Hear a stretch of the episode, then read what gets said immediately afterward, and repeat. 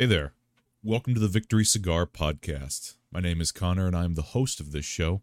You are listening to episode number one, so everything might be a little rough as we get used to doing the show, but you can expect a variety of discussions about sports Major League Baseball, the National Football League, the National Basketball Association, the National Hockey League, and NASCAR racing will be the focus of the show.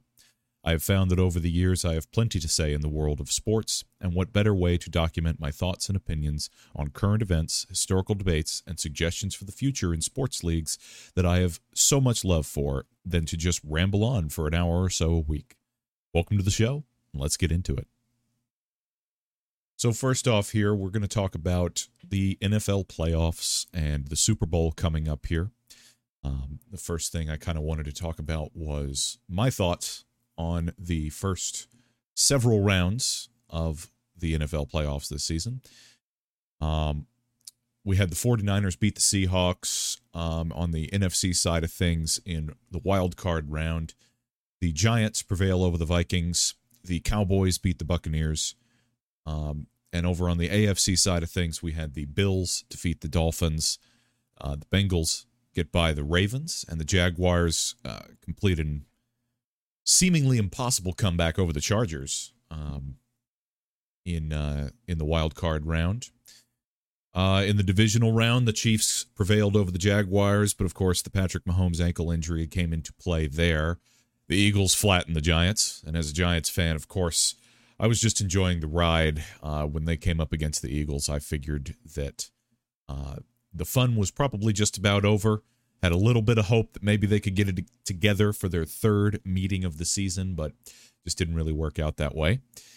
Uh, the Bengals uh, really thoroughly beat the Bills in that uh, divisional round um, against Buffalo at home, which was pretty pretty unbelievable. The 49ers flattened the Cowboys. Uh, I know the final score was 19 to 12, but the Cowboys watching that game uh, they never felt as though they were seriously competing. It, really didn't feel as close as that final score would really indicate. Then on to the conference championship. Uh, the Eagles took down the 49ers uh, in, you know, beat down fashion as a result of the 49ers losing Brock Purdy on the very first drive, starting quarterback, their third quarterback of the year. They had to go to Josh Johnson, a fourth string, 10 year, 11 year veteran. That did not go well. He was knocked out of the game in the third quarter with a concussion. So the Eagles were basically playing the 49ers without a quarterback. And I mean, you could really make the argument that they were playing them without a quarterback uh, from the very first drive. Really, um, Purdy was going to be their their best chance. Josh Johnson was never going to get that done. The Eagles really just fortunate that that happened, and I'm not saying that injuries are are a good thing. They are not. Um, and that was very apparent there. The NFL is going to have to revisit the rule about carrying a third emergency quarterback the way that they used to for years and years and years. I think for almost 30 years, going back to the 80s, um, up until about 10 years ago. I think they got rid of that rule, but they're gonna have to they're gonna have to reconsider that because that was just pitiful. Realistically, I, the Eagles were were a better team overall um, because for a little bit more of a balanced situation on offense and defense. Um, the 49ers defense is very strong and Purdy had played well, but you just can't match what what Philadelphia was going to bring on that side of the table. I, I think that with Purdy healthy, that's uh, a lot more of a game and most certainly could have gone the 49ers way. But I, I still would have said the Eagles probably come out on top on that. But there, you know, there's really no way to know now. Um, and that was just a that's just a mess. Feel terrible uh, for 49ers fans, really, because you you play hard all year and your backup, your your third string steps in, plays great. The team rallies around him and and they get all the way to the conference championship and are unable to they have no chance. You know, you lose your you lose your at that point starting quarterback, and that's it. The, the backup's not very well suited, then the backup gets knocked out. So Purdy has to come back in and hand the ball off. He, he was incapable of throwing. He he tore his UCL in his elbow, uh, common injury, of course, in baseball. Tommy John surgery, nicknamed as such due to the prevalence of that among pitchers in uh, baseball. Hope Purdy is able to get back um, to full health and to the NFL and everything. He UCL injuries are not the even in baseball are not the career ending um, death sentence, if you will, that they used to be. The advancements in medical uh, technology and the surgery, the procedure have gotten so good that it's really just a well. Uh, I mean, overall, I'm not saying it's like this for everybody, but uh, for a lot of guys, it's not great news that you want to hear. But at the same time, it's really just oh, well, okay, nine months, a year and you'll probably be back and your elbow will probably be stronger these days. It's kind of like ACL recovery over the last decade or so.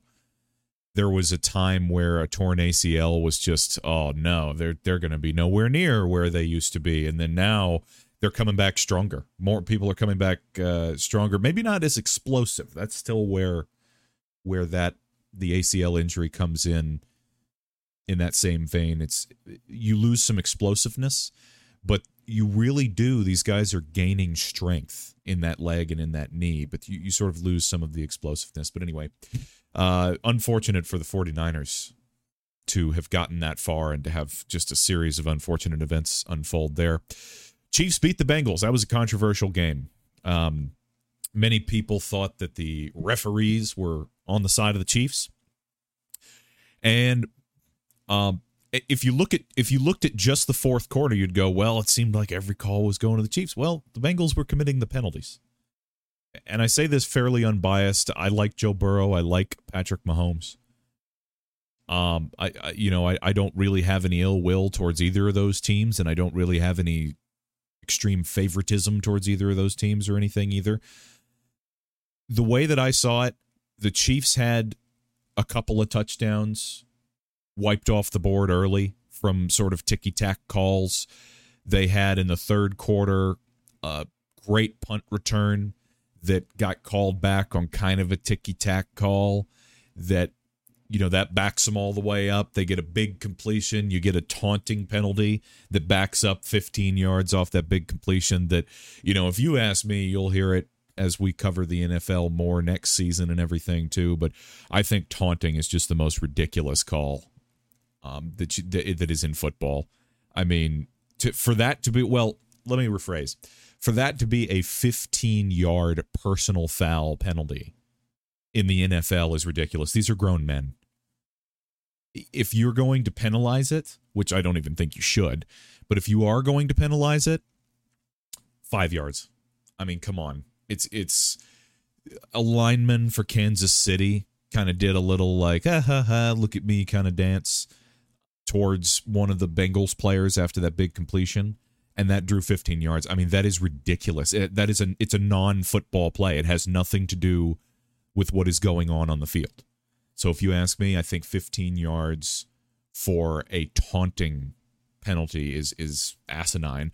So that happened there. That backed him all the way up. Then we had the Mahomes fumble, um, and Kansas City was looking like they were going to go put it away on that drive, kind of put it out of reach because it was a very close game.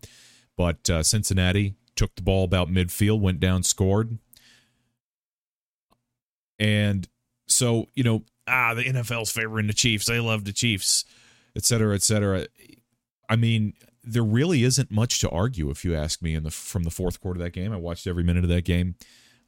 I, there really isn't much to argue for that. I mean, you can say ah, well, that that 15 yards that gave it to him at the end. He, I mean, he did it.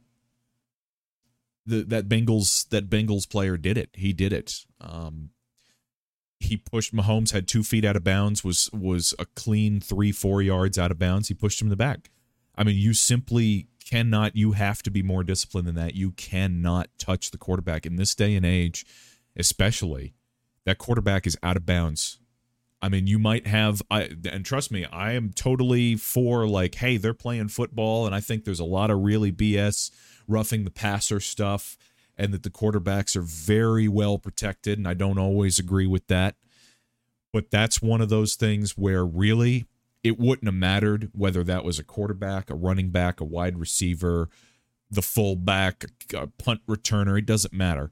If that guy was that far out of bounds and got shoved two hands in the back like that, it's going to get called. And especially if it's the quarterback. And I don't care if that was Patrick Mahomes or if it was Josh Johnson, that would have got called.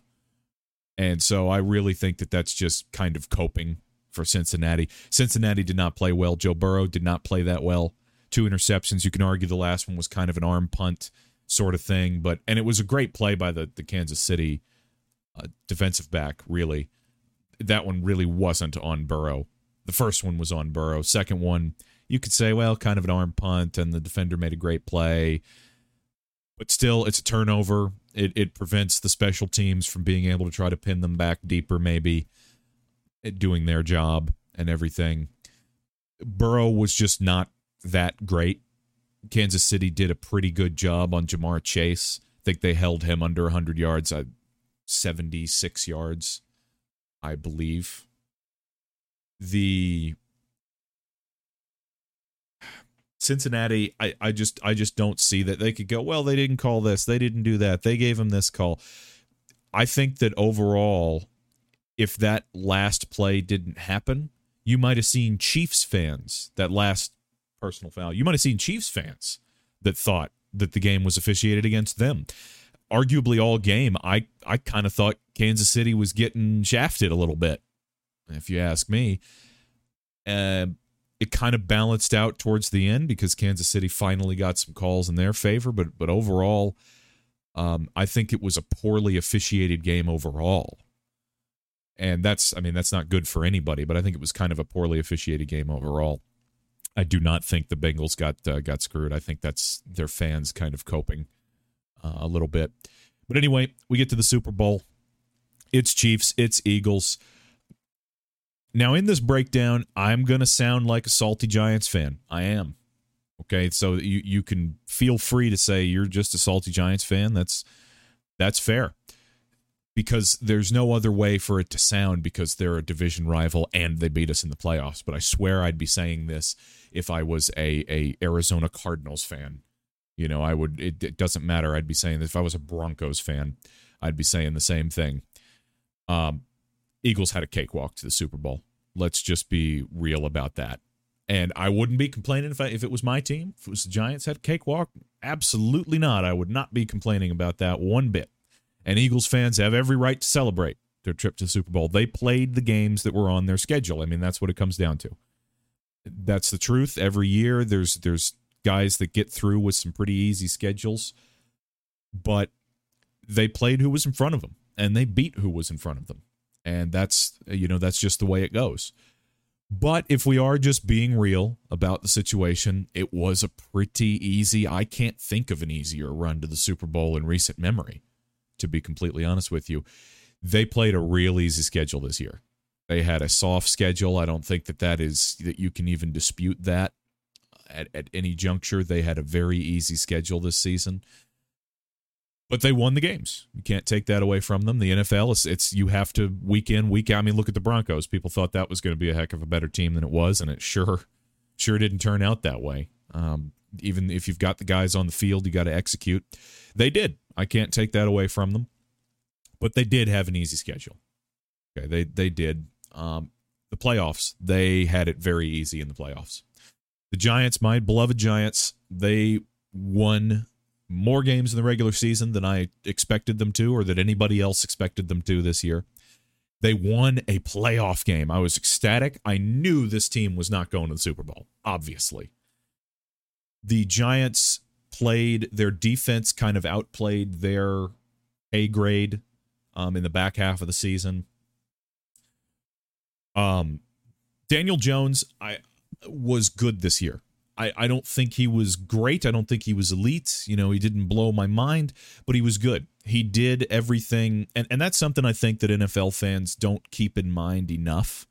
when judging a quarterback in particular is that I don't think you'll find a Giants fan that's going to say that they think Daniel Jones is elite. You're not going to have a Giants fan tell you that that Daniel Jones is on the level of Patrick Mahomes or Josh Allen or Joe Burrow, uh, or you know, in the past, are are the back-to-back MVP Aaron Rodgers, and you, are not going to have that. Though Rodgers didn't, you know, didn't have a great year this year, but you're not going to have that. You're not going to have, I don't think, any Giants fan out there tell you that. But it's also unfair to call Daniel Jones trash. He had a good year.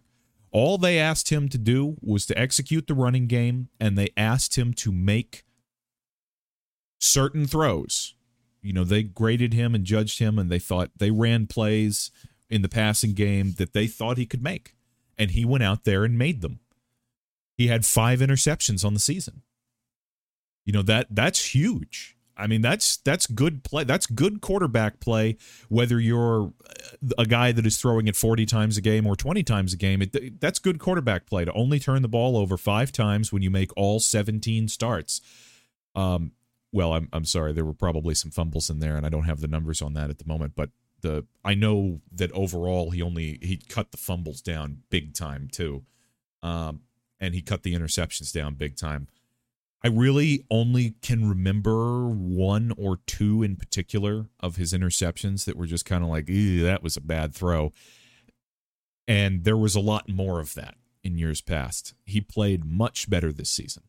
But going back to the point about the Eagles, uh, my Giants definitely outplayed what they were expected to do.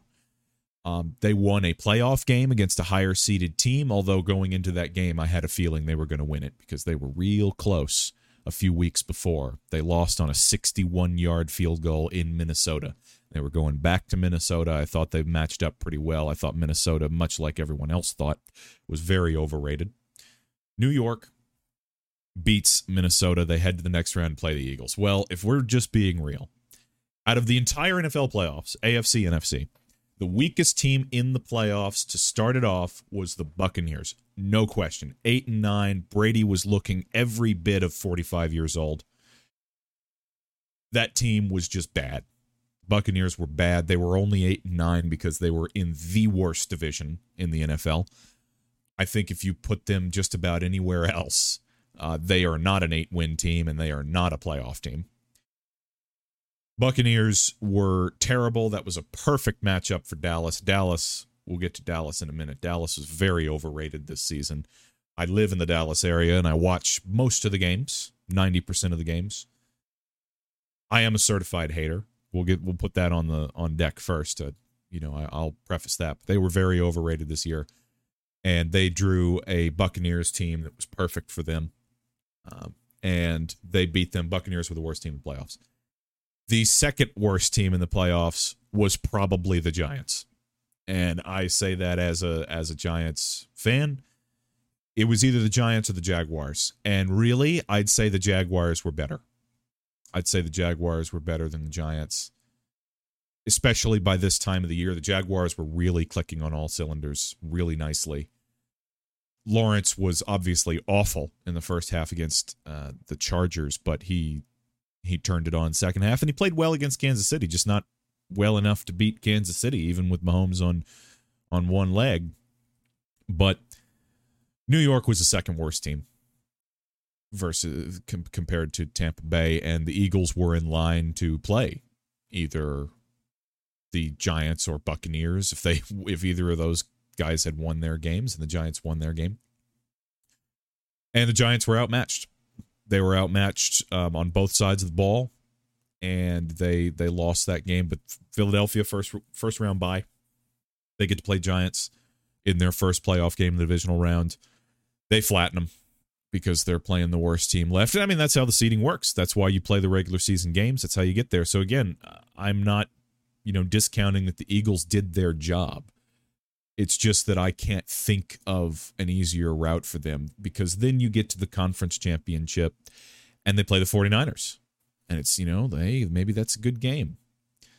Well, not when the quarterback, the third string quarterback, gets hurt on the first possession of the game and can no longer throw a football. And when you have to rely on a fourth string veteran journeyman quarterback who then gets hurt early in the third quarter. So they played pretty much the entire second half against a quarterback that could not throw the ball, that physically was incapable of throwing the ball. That's not a recipe for for success for San Francisco and the Eagles. I mean, that's just luck. You know, at that point, there's pretty much at that point, pretty much any other NFL team is going to win when they play a team that does not have a quarterback that can throw the football. I mean, that's um, you know, pretty important in the NFL to be able to throw the ball in any capacity. And when you your quarterback is not a threat to do that because they are physically incapable, uh, the game is over. So Philly, they had a pretty easy run of it. I would say just I mean, they're in the Super Bowl, obviously, but the Chiefs are their toughest test. And I would not be surprised to see Philadelphia pull this one out in the Super Bowl, too because they're drawing a pretty banged up Chiefs team. I know it just sounds like whining, but it's true. We'll see. Because Jalen Hurts was good this year. He was not quite as good as people maybe were assuming based on the record and, and all that sort of stuff. He missed some throws in these playoff games, especially against San Francisco. I, I can think of a, a several offhand that he just missed. I don't know how much that shoulder's still bothering him. Jalen Hurts made big strides this year. Absolutely. He was much better this year than he was uh, previously. And if he plays the way that he does, again, this is about judging quarterback play. He doesn't have to be Patrick Mahomes. He doesn't have to be you know prime Aaron Rodgers and Tom Brady and Joe Burrow and everything. He doesn't have to be for them to have success. He made that clear this year, but all he had to do was basically the Daniel Jones route, which was make the throws that are asked of you and don't turn the ball over. He did a great job of that this year. But we definitely need to pump the brakes on the, you know, the comparison side by side. He is not the MVP this year. Patrick Mahomes is the MVP of the NFL. And the the gap between those two is enormous and I, I think it's kind of wild to pretend otherwise. That being said, though, the Eagles are, as far as I'm aware, mostly healthy, as as healthy as as they could really be. The Chiefs are not, and that is going to be a major part of the game. Is when we get to Sunday, how good is Mahomes feeling? How good is that supposed problem with Kelce's back? How good is he feeling? The receiving corps that got really beat up in that game against the Bengals. How healthy are they? How close to 100% are they? That's all going to be very big. And I could see the Eagles kind of prevailing there because the Chiefs are just not quite at 100% strength. Chiefs defense also is not great. Um, the Eagles defense is. The Eagles defense is very good. This is going to come down to whether or not, to me, the Chiefs are able to get enough stops or cause enough three points instead of seven. You know, enough field goal tries instead of touchdowns. And whether or not, because I think Mahomes can pretty much score on anybody uh, anytime with pretty much any weapons. and because he is so special. He is so good. I can't overstate that enough. I he is so good.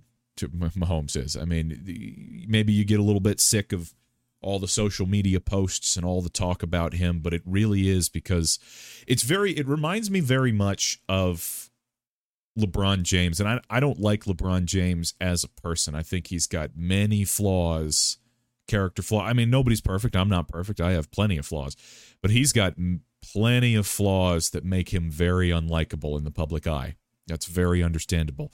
Obviously, though, as a basketball player, he is incredible. I mean, he's his career's winding down. He's slowing down. He is not what he used to be. That is very clear. But during that prime stretch for LeBron James, especially around the time he arrived in Miami, and then his time in Cleveland, I mean, you could not make an argument for any other player in the league and it was just foolish and and just hater esque, if you will, to try to do so. That guy was on top of the world. He was the best in the world, and it was not close. And that is where we're at with Mahomes. He is the best quarterback in the NFL, and it is not close. And the reason, you know, I know you're sick of the social media posts and everything with him, but he is so good, and it, you really just need to be able to sit back and appreciate how good he really is and how he is changing that that position. He he's incredible. So getting back to the Super Bowl though, he he's the X factor for the Chiefs. If if he really goes if he's able to go out there in his third time in the Super Bowl in 5 years, which is insane, five straight AFC championship appearances. If he goes out there and puts on a clinic. He doesn't turn the ball over and he is at the top of his game. Kansas City will win that game. If Mahomes is even if he's only 80% of who he normally is, which 80% of who he is is still better than everybody else, they'll lose. He's going to have to be perfect. He's going to have to be precise, and he is going to have to be a threat to make a play on every single snap of that game because of how strong and healthy the Eagles are and how big question marks on on Kansas City's defense. So that's the way that I see it. I see the Eagles as being the true favorites. I believe the lines have Kansas City as the favorites because obviously it's hard to bet against a team that's been in the Super Bowl 3 times in 5 years. Uh, would have been four times if they uh, hadn't kind of choked away that game last year against uh, Burrow and the Bengals. But it's hard to bet against them. Oh man, th- thinking about Kansas City, it, they really could be five for five on Super Bowl appearances if Dee Ford knew how to line up on sides um, against uh, New England in 2018. I think that was. But anyway, the the Eagles are in the best position to me from a just an on paper standpoint with the with the health that they have and the the way the team is set up. Now, that being said, Patrick Mahomes in his very first Super Bowl, so just to harken back to that and use this as an example, in Patrick Mahomes' very first Super Bowl against the 49ers, as much as as special as he is and as good as he is and and how great he was through the whole run through the season, he was nervous. I think that that cannot be argued he was not very sharp until I want to say about late in the third quarter. He started to look like himself in the first Super Bowl appearance. He started to look like himself. He was not sharp, though. He was shaky, missing throws. You know, stuff that he normally makes with his eyes closed. He was he was off in that first Super Bowl. He picked it up in the third and fourth quarter. They pulled off the the comeback against San Francisco. They won the Super Bowl against Tampa Bay in the Super Bowl, Mahomes looked good. I, I don't care what you look at and go, well, he only scored this many points. And he did that. He looked good. He was running for his life. Three backup linemen starting the Super Bowl. He was running for his life. That, you know, that play, the famous play, running all over the field and then being tackled and throwing the ball from from a horizontal position and hitting his receiver in the face mask and having it dropped. That just summed up that entire Super Bowl. He did everything he could to survive and and keep them in that game and everybody else just about let him down. But in particular, the line. The line really let him down, but Tampa Bay was really strong that year. D- their defense was ridiculous and that was going to be hard to hard to match regardless. Anyway, why do I bring that up? Jalen Hurts is on this stage. He finds himself in the Super Bowl. In his second run to the playoffs, he is in the Super Bowl. So, again, on paper, Eagles are healthier and they are more balanced as far as their strength goes. Kansas City's offense is better overall, but the Eagles' offense is also very good. Doesn't mean that it's bad. The Eagles' defense is very good. Kansas City's is not. Now, with that being said, though, an X factor is Hurts.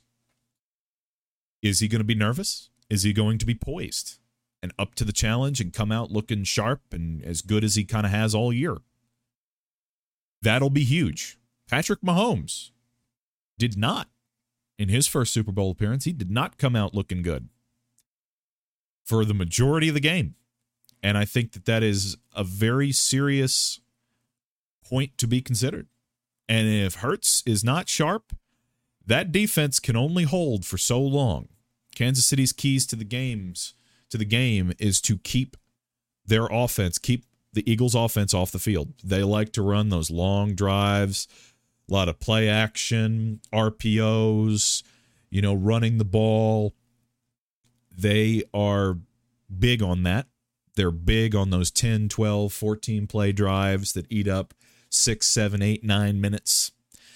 If Kansas City, if their defense is able to step up and and Hurts is maybe rusty or not feeling it or he's you know nervous, deer in the headlights, and Kansas City is able to keep their defense on the sidelines and keep their offense on the field and cash in when their offense is on the field. Doesn't matter whether it's three or seven. It's about if Kansas City gets out there and can score consistently, then that that'll be their keys to victory. The Eagles' keys to victory is Hurts needs to be sharp. He needs to not be nervous. No jelly legs for Hurts. He needs to get out there and execute. If they go out there and execute the way that they have f- through the 19 games that they have played, the Eagles will win probably fairly comfortably. I won't say blowout, but two scores, 10 points, two touchdowns. I could see that. So there you have it. I that's kind of my rundown. That that's the biggest portion of the show really is to talk about that. The sort of my thoughts on some of these playoff games uh leading up to the Super Bowl. Uh didn't get too in depth about about many of the others. Um the well, I guess I guess a couple of points to talk about. I know we just went over the culmination in the Super Bowl, so that's kind of my bad for being out of order here. But another couple notes: uh, Dallas Cowboys were overrated as ever. Uh, they just continue to be overrated by everybody. Um, America's team and all that, but they beat the Buccaneers to kind of go over this quickly. Cowboys because it's a big storyline because they are a big team and a popular team and everything. So much like how Skip Bayless dedicates four segments per show every day of the week of the NFL season to the Cowboys. I guess I have to give them a couple of minutes here. But Dallas, uh, overrated all year. Their defense was very strong early in the year, not as good in the back half of the year. I think teams kind of figured out their defense. Their defense was just all out, rush the quarterback. If you got rid of the ball quickly or had a strong running game, they were going to struggle because their secondary really is not good. Um, their linebackers are not great at stopping the run.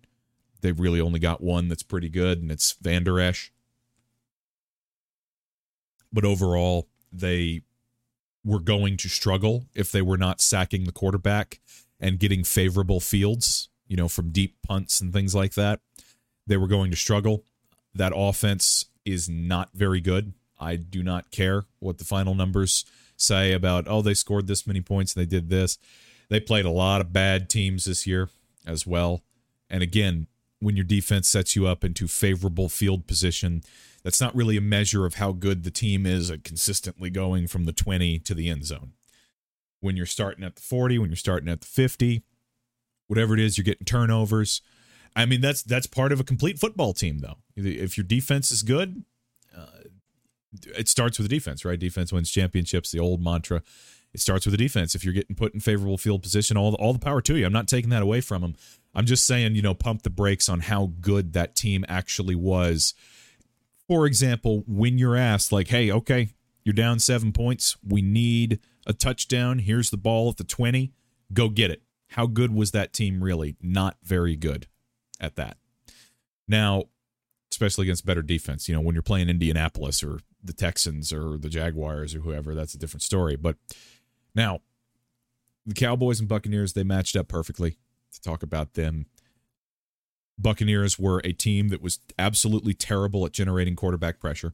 Dak Prescott is horrible under pressure. I don't think I don't think any Cowboys fan on earth would argue that with me. Um, Prescott is horrible under pressure. That's just the truth. You you get pass rushers in that guy's face. He tends to make bad decisions, and he's been doing it for seven years. I've been saying that that guy is average at best for seven years, and it's it's taken all this time, but people have finally caught up to seeing that. I'm not saying he's bad. He's just average at his at his very best. At his very and the only times you ever see this guy at his very best are against weak defenses. That's it. You do not see this guy show up against good teams. He tends to fold under pressure a lot. And he is a competent quarterback. You can win games with him. But is he going to be the reason that you win those games most of the time? No, not most of the time. Sometimes when he elevates when he elevates his play, sometimes he'll be the reason that you won a game. But there's no doubt when Mahomes, Burrow, Allen, all these guys are on the field that they are going to elevate everyone else around them and that when you win games, I mean it's always a team effort, but when you win games, a lot of it is going to be because of plays they made. That's not the case with that quarterback in Dallas. It's going to be was the running game good? Was the yards after catch good? Was the defense good? Was the special teams good? If all those things are a check mark, you'll probably win the game unless the guy throws three picks and really screws you. You'll win the game. But all of those things have to go right. If your defense is bad and the other the other things lined up, you got good running game, yards after catch and all that stuff, it's still dicey and that's not good. It's not good and I'm not really speaking any specific examples there, just sort of speaking in general terms from all the games I've watched of theirs and his in particular over the last seven years. Pretty much everything has to line up and go right. And he can win you some games. But he's not really the reason that you win games, which can be said for a lot of guys. Anyway, Tampa Bay could not generate pressure. So I mean, immediately when Dak's got clean pockets, he's got three, four, five, six, ten seconds to throw. However long he wants, really. You're you're not going to you're not going to beat anybody when they have that much time to throw the ball. It, Dak, it doesn't matter who it, who it is, really. They have that much time, somebody's going to break free. The Buccaneers on offense are terrible. Brady's washed. I mean, he's he's officially announced his retire, but, uh, retirement, but Brady's washed. He was not taking hits this year. He was not standing in the pocket to deliver balls when he needed to because he's 45 years old and he was, you know, realized that he would not be playing very long if he started taking those hits. So this year, more than ever, he was not standing in the pocket to take hits. The running game was non existent. Tampa Bay, that was something that was a strength of theirs the last few years that they were good. Their running game was strong, passing game off of the running game you know, was strong. I mean, in order to have a good passing game, you've uh, most of the time, unless you've got one of those special guys, you're going to need a very strong. You're going to need a strong running game, and they didn't. Uh, they didn't have that this year at any point. Uh, they didn't have a good passing game at any point this year. Their offensive line was terrible, and Brady was a 45 year old guy who has never been particularly athletic who was not taking hits and standing in the pocket. So it lined up perfectly for Dallas. They knew that they could send four and that they would get home every time. They didn't ever have to blitz. They could just send four and somebody was going to get home and Brady wasn't going to move and he was either going to throw the ball into the turf, throw it away, whatever. And you were not going to get plus yardage. They couldn't run. Defensively, they couldn't get to the quarterback, so nothing else was going to play well for them. Period uh, it starts on defense, it starts with getting to the quarterback. A good defensive line that gets to the quarterback, puts pressure on the quarterback, sacks him, whatever, can hide a bad secondary. A la the Cowboys. First half of the season, getting to the quarterback, lots of sacks. Second half of the season, not so much. Defense gave up tons more points, tons more yards than the first half of the season because magically, when you don't get to the quarterback, and they have time to throw, somebody's going to get open. They're going to take a check down. They're going to get yards there, whatever. So that was a perfect matchup for Dallas. I mean, it just couldn't have got any better than that. to play them in the first round. Um, now, on top of that, they go to the second round, though, and they play their worst nightmare, the 49ers. And why is it their worst nightmare? Because the 49ers were the opposite of the Buccaneers. 49ers could run the ball. Uh, they didn't run it that great. Dallas's defense played very well, much better, much better than I expected them to, actually, uh, based off of the last half of the season they were up for the challenge. I will give Dallas defense credit against the 49ers in the in the divisional round. They played great. They did. Um, they didn't really give up a lot of big plays, but they just folded in the second half, which I called when I was watching the game with uh, with my family. I said that uh, expect to see the 49ers start to run and start to get something going offensively sometime in the third quarter, and that's exactly what happened. They used up all the gas they had because their offense was not able to sustain any drives and keep them off the field. And that's just what happens to anybody. It's what happens to anybody when you're when you're on the field that much. You're just gonna run out of gas. They're not robots. They're human. And they're gonna run out of gas. And they played great for about two and a half quarters and then slipped. And that's all San Francisco needed was to wear them down on the flip side of that, San Francisco's defense was off the field a lot. Uh, they got their team, they got their their defense. The defense got themselves off the field. A lot of three and outs for Dallas. A lot of you know drives that went nowhere. Not a lot of points scored. Only gave up 12 points to Dallas. Prescott, uh, a couple of just horrendous interceptions. Inexcusable. Should have had actually two more interceptions. There was a tipped ball in the red zone that they got three off of, I think, that was thrown a pass behind Elliott on uh, on third down, tipped into the air into the middle of the field. Very lucky that wasn't picked off. And then Dak again, back to Dak. The and how he folds under pressure and how good is this offense really? How good is he leading them and everything? Okay, Dak, here you go. 15 yard line, your own 15, but you got three minutes. You got all three timeouts. We need seven, buddy. Go get it. First pass, if I'm remembering correctly, the first pass was nearly pick sixth by the linebacker. It might have been Warner. I think it might have been Fred Warner.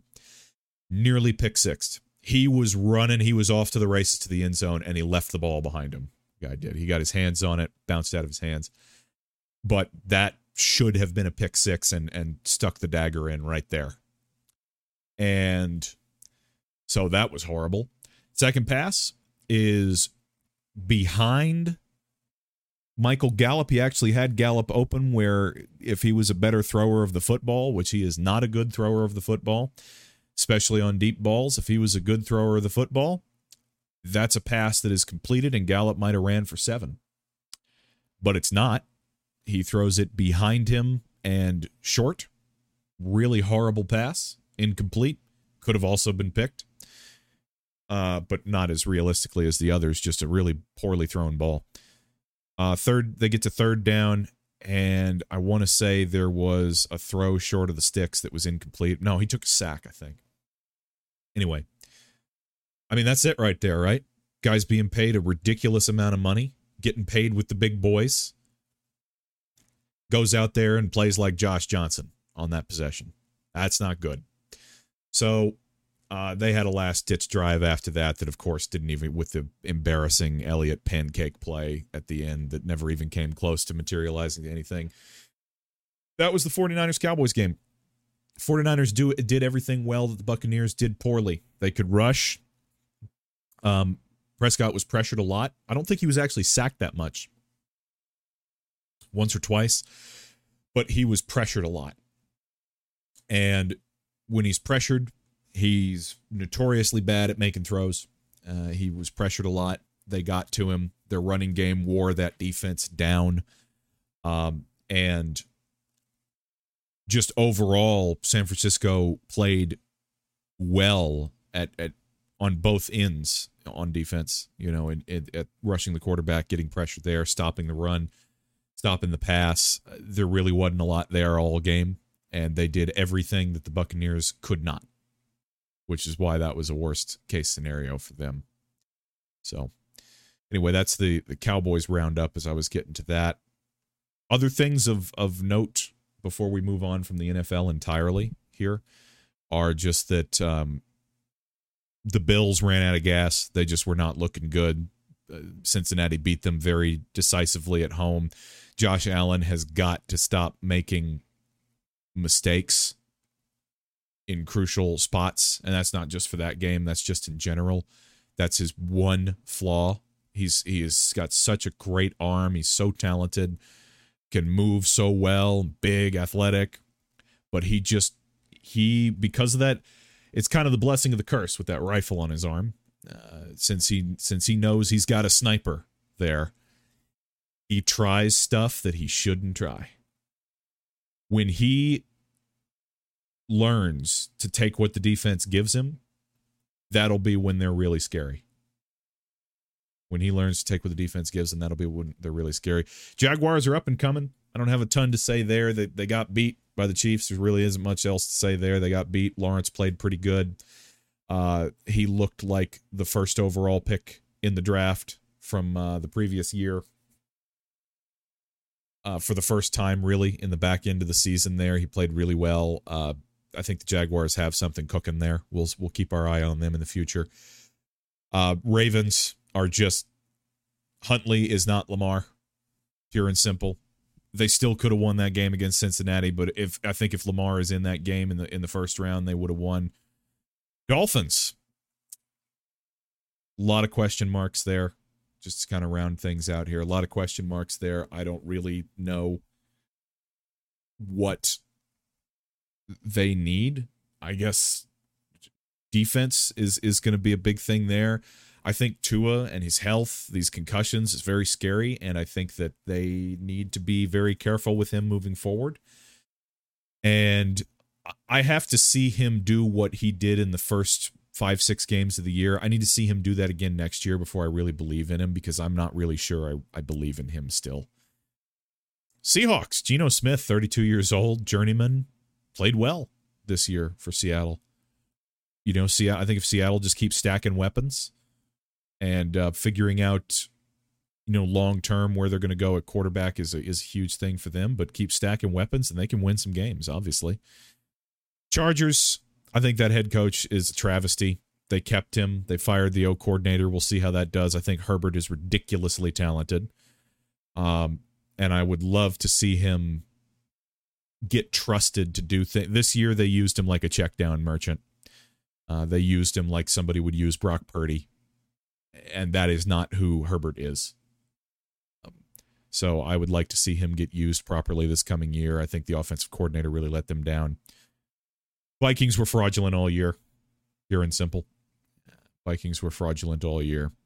Um, and Kirk Cousins is kind of like Dak. He's good enough to win you some games, but a lot of the time, well, actually, interestingly enough, he's he's different than Dak in, in one way, in that there's some games where he's the reason that you win.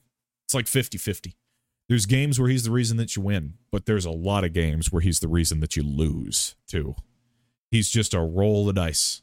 That's how Dak is. Roll the dice, Dak. Roll the roll the dice, uh, Kirk Cousins. Which one you getting? You getting a competent one this week, or you getting the one that throws three picks and is terrible? Which one you getting? So that's that's who Kirk Cousins is. Minnesota, a lot of question marks there. On I could easily see them not being so good next year. They might improve. We'll see. So there's kind of our our roundup on the playoffs, um, and and the Super Bowl looking looking to that. Chiefs Eagles Sunday February twelfth, five thirty p.m. Uh, Central Time, I believe, six thirty Eastern. Um, so we'll uh, we'll see how that all plays out, and I'll have my thoughts on on how that unfolded for you next week. Moving on, still in the NFL briefly, but moving on from the season itself. Pro Bowl, the Pro Bowl. Oh boy, Pro Bowl. I don't know what they need to do with that. I mean, the the Pro Bowl flag football this year because it had become such a joke. Those guys weren't trying. They're basically playing two hand touch out there anyway in full pads before this. Basically, had become a joke. So I don't really know what you do moving forward because they want to make money for TV. They want people to watch it on TV, obviously. Now, I just don't think that you are going to be able to do anything to make these guys risk with how dangerous of a sport football is. You are not going to get them to be able to risk their bodies for nothing. And you could say, well, give them a million bucks each. They're still not going to, they don't care. You know, they're they're not going to risk their their long term future breaking leg or concussions or ligament injuries or whatever, or you know potentially even more serious things than that. They're just not going to do it. They've it, they've made that very clear. The way that they played the last several years, and then them moving into a flag football game, they are not going to play seriously. So what do you do? I have an answer of what to do, but it is not the answer for television. The TV answer, I don't know that you're going to get. I will have to see when the ratings drop for that, um, what that really ended up looking like from a TV perspective. I watched a little bit of it. It was a mess. That's the only way to describe it. I have the answer though for what you do for the Pro Bowl. Maybe to give players incentives and pride for being a, a you know a Pro Bowler.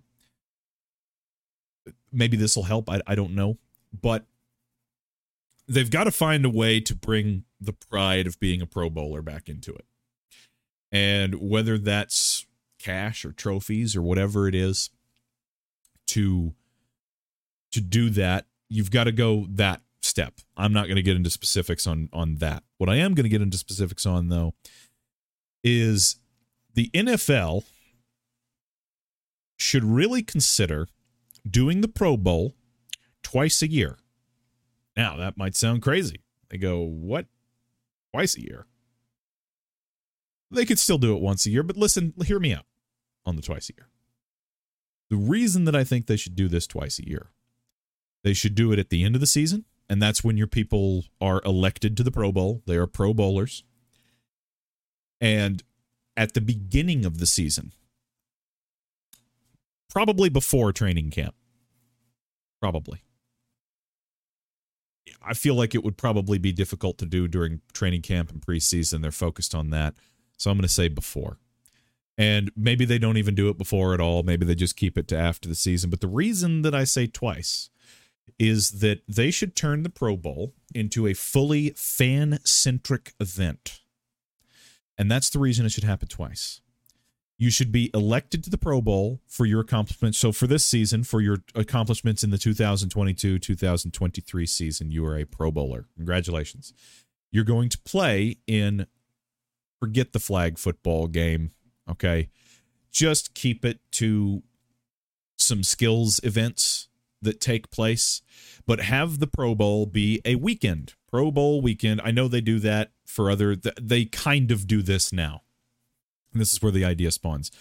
They kind of do this now, where they have little things, you know, fans can come and try to kick little field goals or throw footballs here and there but turn it into a fully fan centric weekend Friday, Saturday, Sunday. Either make the attendance free. They're probably not going to do that. Let's be real. Either free or within the very reasonable realm. You know, literally $10 tickets, something very reasonable that just about anybody can afford to take the family to go do, right? Turn it into a family friendly, fan centric event. Have autograph signing sessions for with players.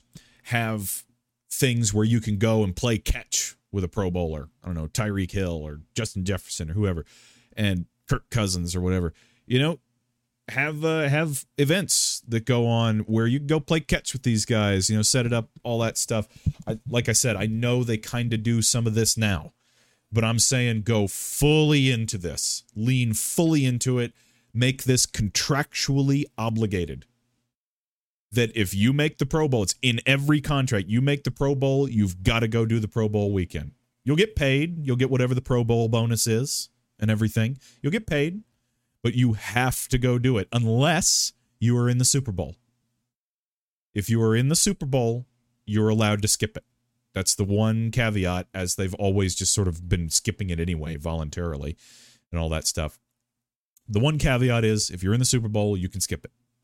But if you are not in the Super Bowl and you make the Pro Bowl, instead of ending up with freaking Tyler Huntley in the Pro Bowl because so many people went, nah, nah, nah, I'm not going, I'm not going, I'm not going. Right. So you end up having like the sixth guy in line that want that that is the Pro Bowl representative or whatever. So, but make it contractually obligated. That way you're gonna have the stars there. At least the ones that aren't in the Super Bowl. You're gonna have the stars there. And make this a weekend. Make it a weekend. Cheap tickets.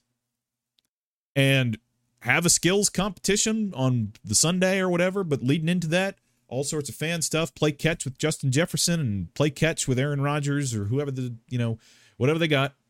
Contractually obligated, no way to get out of it. They have to do it. This is for marketing purposes, right? For the sport. Now, the second part of this is you got you got all this fan stuff going on. That'd be real cool, I think. You know, do have all kinds of giveaways and whatever, right? The NFL makes an absolutely ridiculous amount of money. They can afford to do this. They can afford to give back to the fans. This is what you do twice a year and it rotates places. Okay. So maybe you visit the warmer climates in the winter. You go to the places that would be colder, your Buffaloes, your Green Bays, uh, your Foxboroughs, right? You go to those places for the summer one, maybe.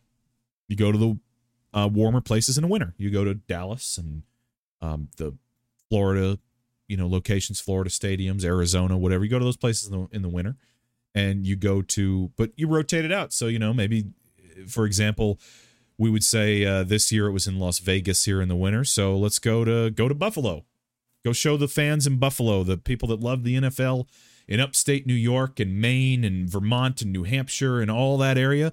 Go show them some love. They never get this they never get to consider they would have to travel they'd have to buy plane tickets and hotels and all that stuff if they wanted to go to the pro bowl and nobody's going to do that give them a chance to to make the drive you know within the realm of a reasonable distance to go check out get to meet some NFL players and it's cheap it's nice and affordable for everybody right that I think that is an amazing idea and you keep it you just keep it real simple the, so the players don't really have to they they just they just have to show up at their designated times, participate in the activities they're signed up for. They're contractually obligated. They're paid. I, I don't see any players being able to complain about that. I mean, come on, right? They'll get paid a ridiculous amount of money for um, a few hours of their time one weekend before the season starts and after the season ends. Now, so I think I think that should be the way that the Pro Bowl should be going forward. And they can televise the skills competition, for example. They can still do that. Maybe that's where you make your TV money, but you try to make up the money elsewhere that you lose. Now, I, again, I have no idea what the, the money is, so I'm totally talking out of my butt here. But try to make up the money at the event with the selling of the cheap tickets, like I said, 10 bucks or whatever they are. And you could sell, you know, sell jerseys and, you know, hats and all that stuff like you normally would, right? And maybe you can make the money up the difference between having an actual Pro Bowl game and just televising the skills competitions. Maybe you can, maybe you can't. Either way, you can make some money. And that's a better, I think that is a fantastic fan outreach. Um, to to do that over the course of, of several days at the end of the season and before the new one starts, get people excited and travel around and give these fans an opportunity because you know there's never going to be a Pro Bowl in Green Bay Minnesota, whatever. They're never going to do that, right? So give them, uh, give give these fans in these other areas a chance to to really you know meet their stars and get to play catch with whoever and have a good time. And that's the way the Pro Bowl to me should go, should be moving forward. Should be a fan centric event that uh, that rotates from uh, from city to city, stadium to stadium, and that way uh, it will have visited every city, NFL city and stadium over the course of a 16 year period. You'll, you'll it'll it'll have visited every place as long as you keep rotating it to different stadiums every time. So that's what I think. So that's our whole NFL segment. Super Bowl, playoffs, Pro Bowl, all that stuff is taking up the entire first hour here. Now we're going to get into briefly a couple other things. The NBA trade deadline is coming up. Uh, the biggest move, of course, so far Kyrie Irving requesting a trade out of Brooklyn, out of nowhere, after seemingly wanting to sign an extension there. Obviously, that didn't work out. He requested a trade out of the blue. A couple days later, he is dealt to Dallas for Spencer Dinwiddie, uh, Dorian Finney Smith, I believe the 2029 first round pick from Dallas and the second round pick in 2027 and 2029. I could be missing a couple of the picks in there, but I believe that's the basic package. Kyrie's not under contract for next year, so this is a big risk for Mark Cuban and the Mavericks with taking on Kyrie Irving, who is polarizing, to say the least, controversial, all sorts of issues that he has been in the headlines for that have been not basketball related for the last couple of years. From the vaccine controversy, if you will, to rumors, discussions of possible anti Semitism. He has been a locker room poison to pretty much every locker room he's ever been in. He says that he wants to stay in Cleveland forever, and then he doesn't like playing second fiddle to LeBron. So he says, I want out of here, even though they're winning games and going to championships and winning a championship. He wants out of here. He ends up in Boston. He tells the Boston crowd, I would love to resign here. I love you guys. Later in the year, says, Goodbye. I'm out of here. See ya. I'm going to Brooklyn tells the Brooklyn Brooklyn crowd multiple times, "I want to be here," blah blah blah, and he wants out. So big risk for Mark Cuban and the Mavericks to trade some assets, not only players that have played solid on the court, but future draft picks for a guy who is not under contract next year, who they will have to see will even work well with Luka Doncic, breakout star the last several years for the Mavericks, only 23 years old, I think, coming up on 24 maybe.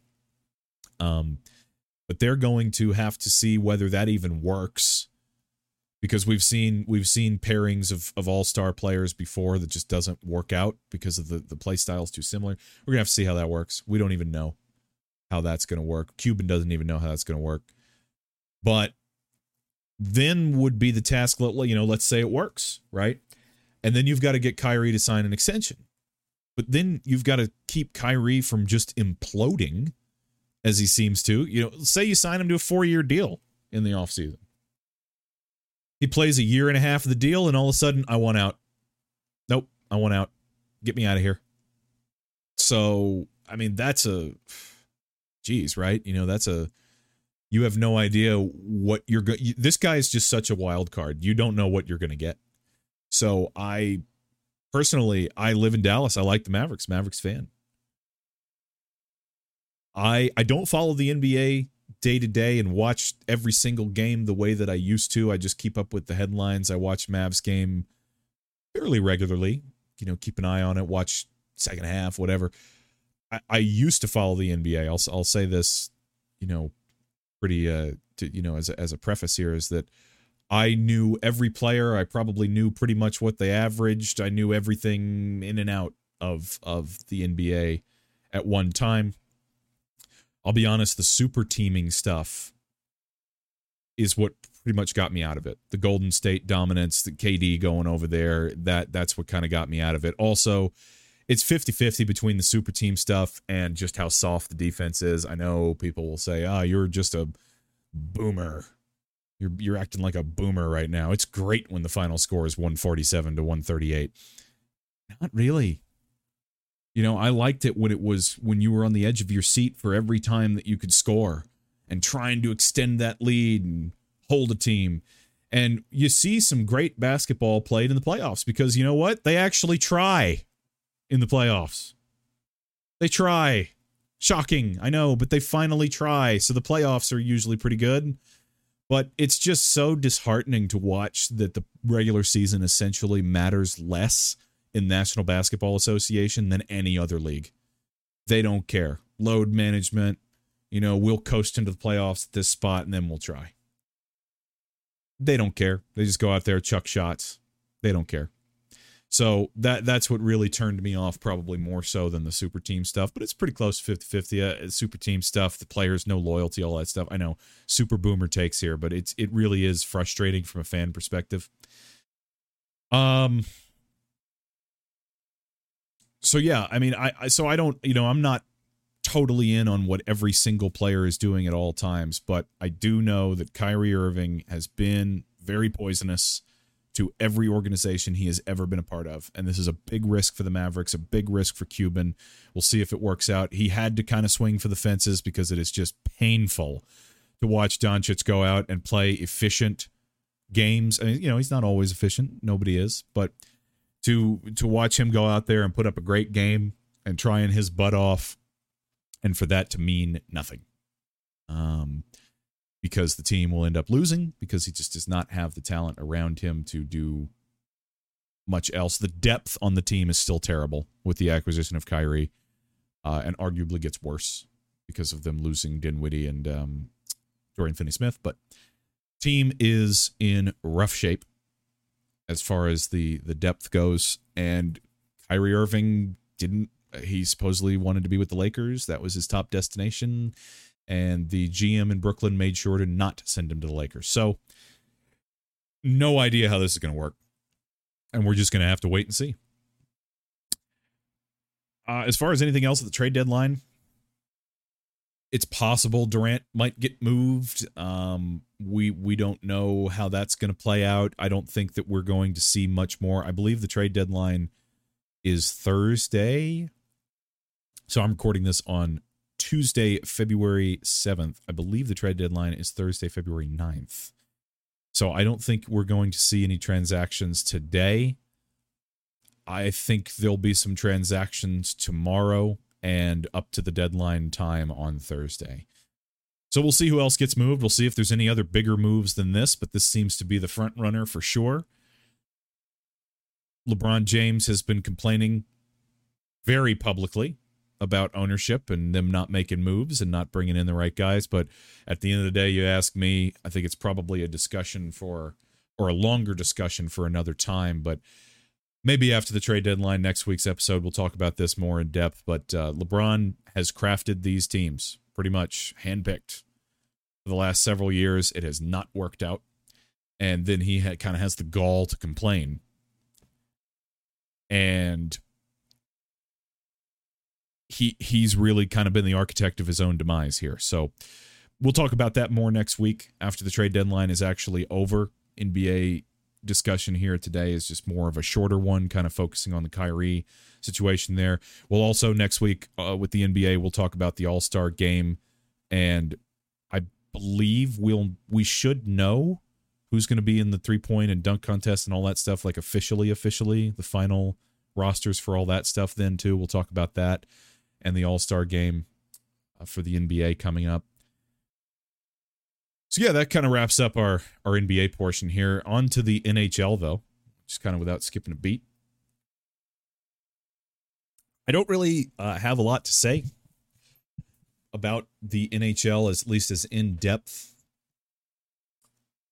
as I did anything else. As we talked about the NFL for so long, and then a, a, about ten minutes there on the NBA but I just thought it would be good to cover because I I do like the NHL. I don't watch it again, kind of like the NBA. I used to watch the NHL a lot, and I've been trying to make sure that I watch more games of the NHL uh, in the last couple years, and I have, but I still am not entirely, you know, every single player and all their stats sort of thing the way that I used to be. Uh, but I do pay attention to it. I do uh, I do pay attention to the headlines the same way that I do the NBA, so I'm fairly aware of what's going on in the NHL uh, throughout the season. And so I just thought at the moment, since there didn't seem to be anything of uh, extraordinary note, we just kind of go over the standings. Um, as I believe the NHL just wrapped up their All Star game and their All Star break here um, this past weekend. So we're we're coming into I believe the first games uh, post All Star break happened just yesterday, and they're kind of getting back into the swing of things for the back end of the season here and the way the playoffs are shaping up and everything.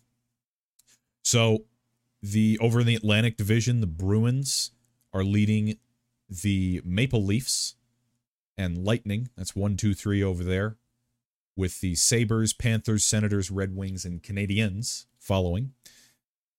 The Metropolitan Division has got the Hurricanes leading that division over there. Well, okay, so the Bruins are leading. Um, I believe the Bruins are the best team in the league at the moment.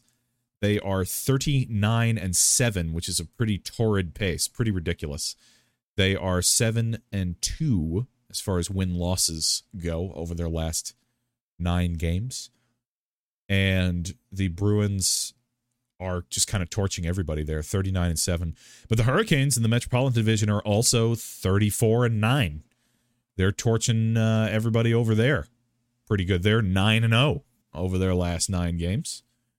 And the Devils are trailing them by 4 games it looks like. Um, as they are 33 and 13 and the Rangers are 28 and 14 in the Metropolitan Division. And then when we that's over in the Eastern Conference. So then when we head over to the Western Conference, in the Central Division, the Stars lead the way. My Dallas Stars, go Stars. Dallas Stars. They are uh, 29 and 13. I do, I do, I love going to hockey games in person. I haven't been to one this year yet. I'm gonna try to squeeze in a game or two. I try to always go to like three or four hockey games a year if I can uh, at the current current moment in time, but I've I have not been able to go yet, and um, I would like to go, like to squeeze in a game or two this year down the stretch here if I can. I've been keeping my eye the last month or so. I've been keeping my eye on some tickets and seeing where I might might be able to go. But they're 29 and 13, leading the Jets, um, who are 32 and 19, and the Wild, who are 27 and 18. That's your top three there, followed by the Avalanche, Predators, Blues, Coyotes, and Blackhawks. Blackhawks really awful this year, 15 and 29. The Kraken lead the Pacific Division though, 29 and 15. Just a couple losses worse than Dallas. The Kings 28 and 18 second over there. The Golden Knights 29 and 18. The Oilers right there, hanging right there. I'm going to mention them too, 28 and 18.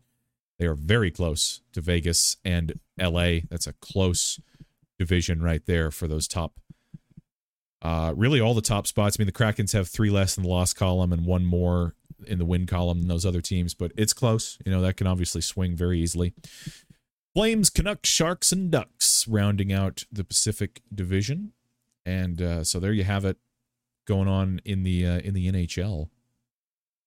Uh, in the NHL, there the lots of things to keep an eye on as they get uh, post All Star break here and how the playoffs are going to shake out for them.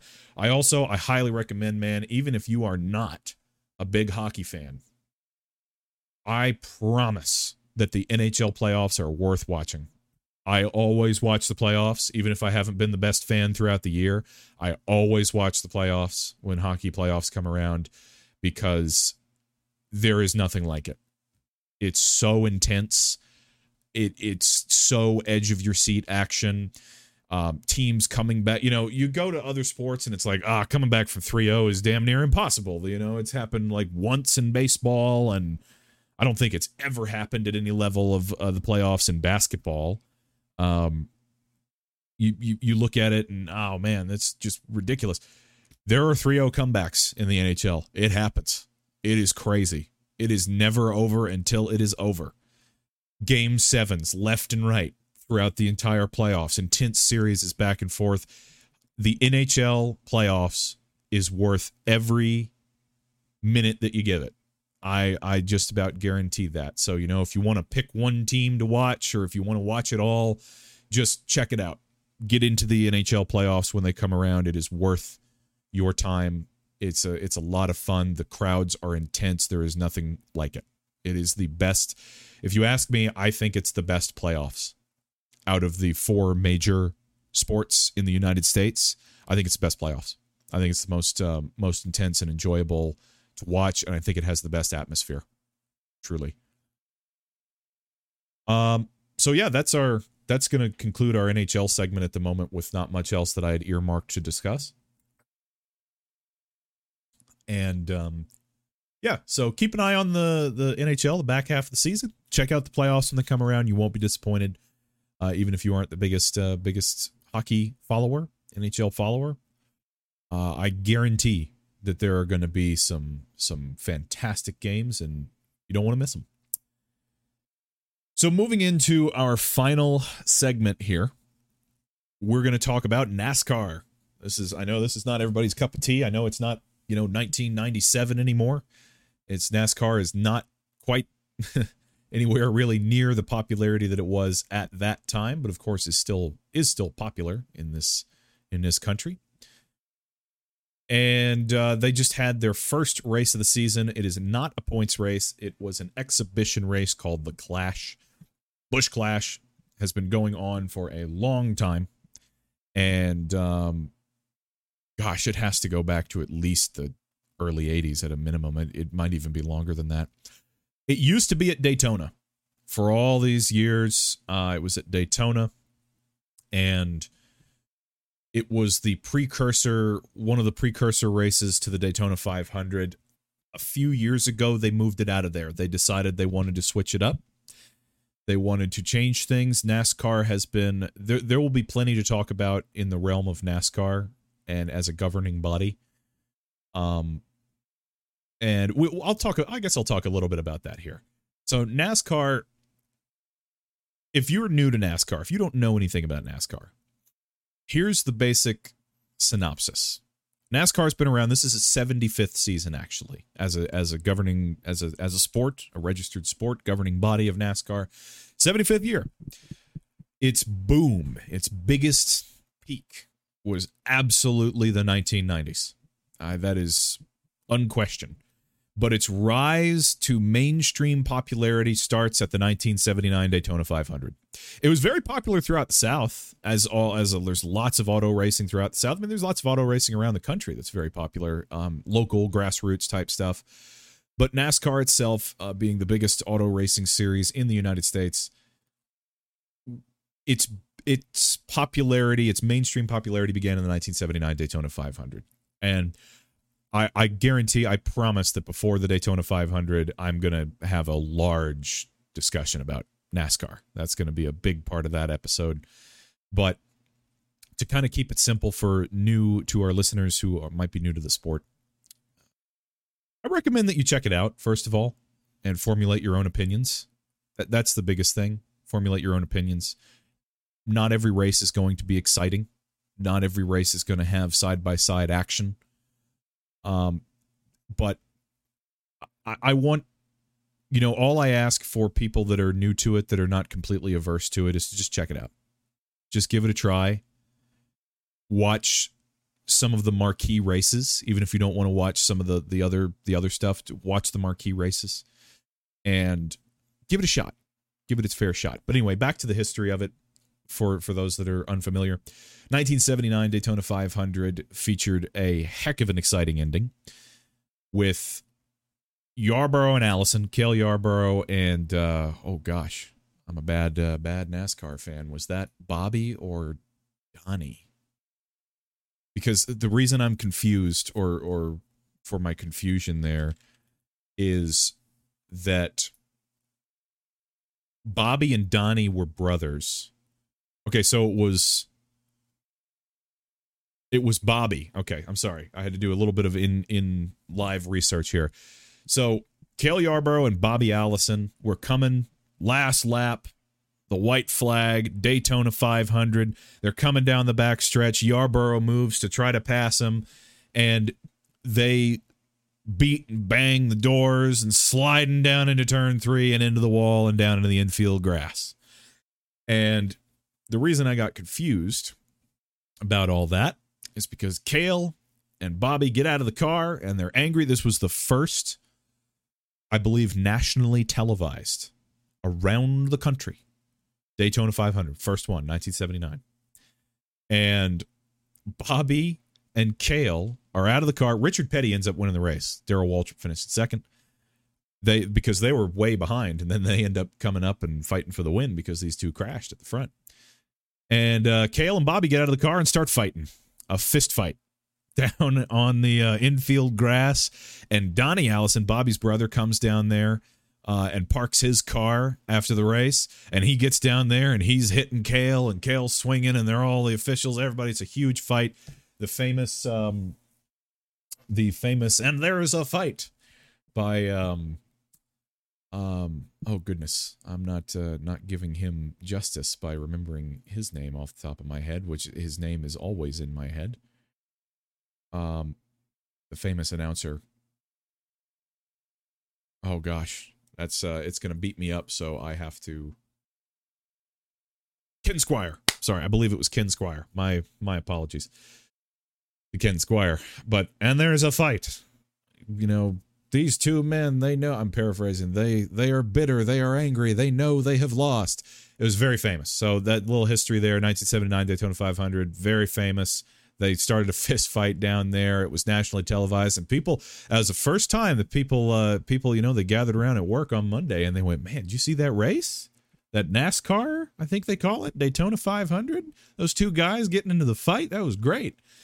So that's where the rise began. And the 80s, it just got bigger and bigger and bigger and bigger. And NASCAR is, uh, you know, predominantly was a southern sport. Uh, tracks all over the South, a lot of short track racing some big speedways in there Talladega, Daytona, Darlington. And, uh, but a lot of short tracks Bristol, Martinsville, North Wilkesboro, uh, Nashville Fairgrounds. A lot of, a uh, lot of very, um, you know, southern roots in the sport, of course. And so the, the 80s saw, uh, you know, a lot of a huge rise to that and a lot of the stars, uh, you know, center stage through there. Um, Yarborough and the Allisons and Richard Petty and the rise of Dale Earnhardt and Darrell Waltrip and you know a lot of guys uh, throughout the 80s Tim Richmond RIP Tim Richmond uh, all all those guys that saw uh, you know saw to the to raising the popularity of the sport 90s was the peak though 90s was the absolute peak Dale Earnhardt is dominating um, the you ask me the best driver to ever drive a NASCAR was Dale Earnhardt. Um, but of course, Jeff Gordon and oh man, all I could name off all kinds of people from the from the '90s. I could keep you here forever on that. But Earnhardt and Gordon and Rusty Wallace and lots of great guys. Terry Labonte, a lot of lot of popularity throughout the throughout the '90s that that uh, really the, the sport really blew up. And then you ask me, they overexpanded. So this is this is the history of that. They overexpanded. They they created a lot of cookie cutter tracks that were very similar to one another. Places like uh, Chicagoland and Kansas and Texas and um, they they built a lot of these tracks to try to draw in fans in those markets, right? Um, that mile and a half tracks that are that just aren't good tracks. They're just mostly bad. Nothing good about them and they expanded the schedule. They overexpanded the tracks. Dale Earnhardt dies in the 2001 Daytona 500, pivotal moment in the history of that sport, um, and very tragic, very sad. And they maintained good popularity even after his death. Everything was still on track, pretty good. Throughout the 2000s then they started tooling with the rules. You get the they go from the traditional point system for the champion to changing to the chase for the cup. And we go to the car of tomorrow uh, which was basically they changed the body style. There's been various generations of that but they changed the body style to this absolutely awful car that didn't drive well big ugly wing on the back of it. They changed the point standings rules again.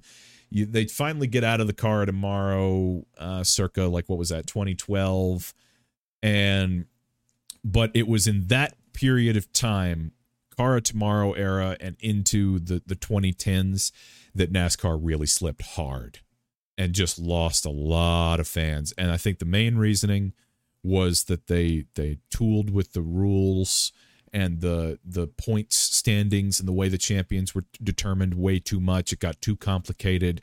They went to these bad tracks. They'd gotten away from their roots. They tried to chase fans that, in my opinion, weren't out there. They tried to chase fans that didn't exist with all these rule changes and tracks and all this different stuff that they did. They tried to chase, chase fans that did not exist. And the 2010s saw a, a, a, very bad decline in the popularity on television, at the attendance at the tracks, etc. Now, they've moved to last year a new car, the next gen car. This car generally seems to be better. Not for safety, we'll talk about that um, another time, but seems to be better. And the racing's better. And another another problem that's that is another issue entirely. I'm trying to keep it as simple as I can for the listeners that are not NASCAR people. Is the personalities of the drivers took a nosedive. There was a lot. That's what got the what was so popular.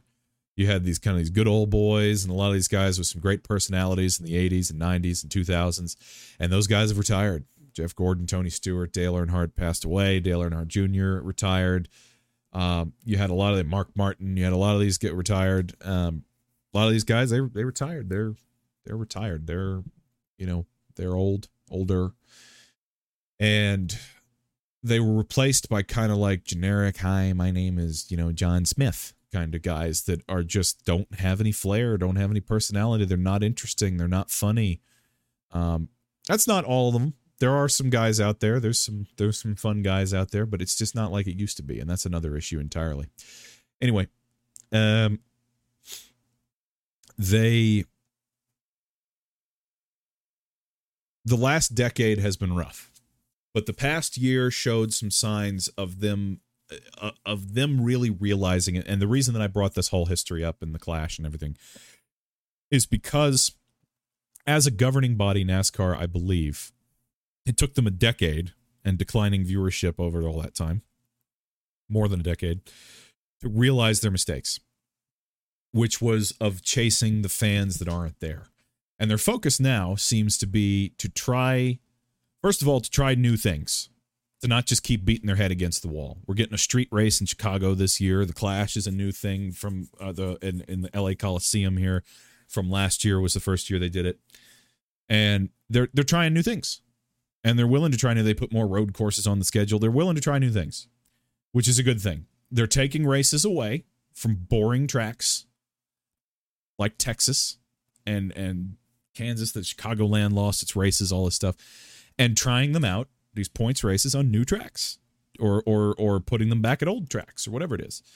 So they're trying to kind of get back to the roots and try to recapture the fans that once supported them, which is smart and a good idea because that's when it was at its best. When it was at its best, it's a lot of short track racing and trying to to stick to your roots kind of thing. Uh, and they got too far away from that. And so we'll see how that plays out in the coming years. But I think that they have sort of realized, you know, recognized that that problem in themselves. So that's a little brief history lesson for those that might be new to NASCAR. They they made mistakes and they kind of seem to be trying to get back to their roots and do some good things to to uh, get get fans back that were that used to support NASCAR um, by returning to your roots. You know, go back to doing the things that made your sport so great. You know, there was a time where they where arguably they were second only to the NFL. You know, and now they are most certainly down there in NHL territory. Now, that's not a shot at the NHL. It's just that the NHL does, hasn't caught on here the way that it is in Canada or or um, in Europe. And NHL's great. I love hockey. Don't don't get me mistaken on that. I'm just saying from a viewership spectator sort of standpoint. And so here we are. The NASCAR, the Busch Clash at the Coliseum, a 0.25 mile track. Now, typically speaking, most of the short tracks that we visit on the NASCAR schedule are half mile. I think Bristol is around a half a mile. Martinsville's about the same. Those are kind of the, those are the shorter tracks on the schedule. So that's usually about a half a mile is what you can do for, you know, 40 cars in the field and all that sort of stuff. But the Busch Clash at the Coliseum was, I believe, 27 cars who qualified via heat races. And last chance qualifier races where they had less cars on the track and things to give guys an opportunity to race their way into the main event. That's how it works in grassroots racing. You go see late models and things like that at uh, small local tracks all around.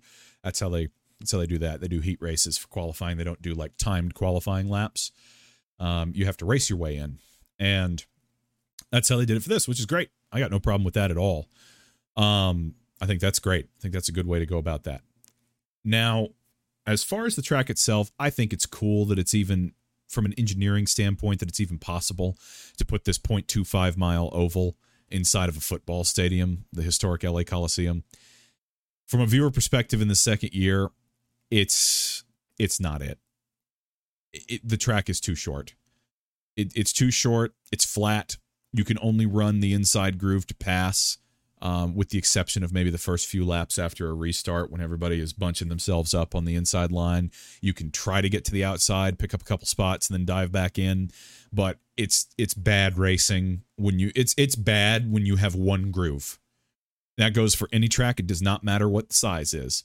When you have one groove that you can run for speed or for the best laps, that's a very bad situation. RE Texas All Star race last year, Texas race last year in general, Texas the last freaking decade in general.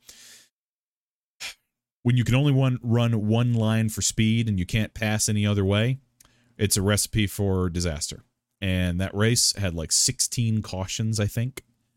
Um, and they they were all for just these little spins, little dust ups. So then you're bunching everybody back up, and then you're doing it it wasn't good. It just it just wasn't good. It's it's a they're all just beating on each other in this event, this short event. I don't like the concert in the middle of the event. I think running 75 laps, holding a concert, and then running another 75 laps is silly. I'm not a fan of that. And I think it's a neat idea it's for outreach of the sport. That's why it's over in Los Angeles because we don't really run that many races in California. What do we have? Like Auto Club and Sonoma. So you got Sonoma in Northern California.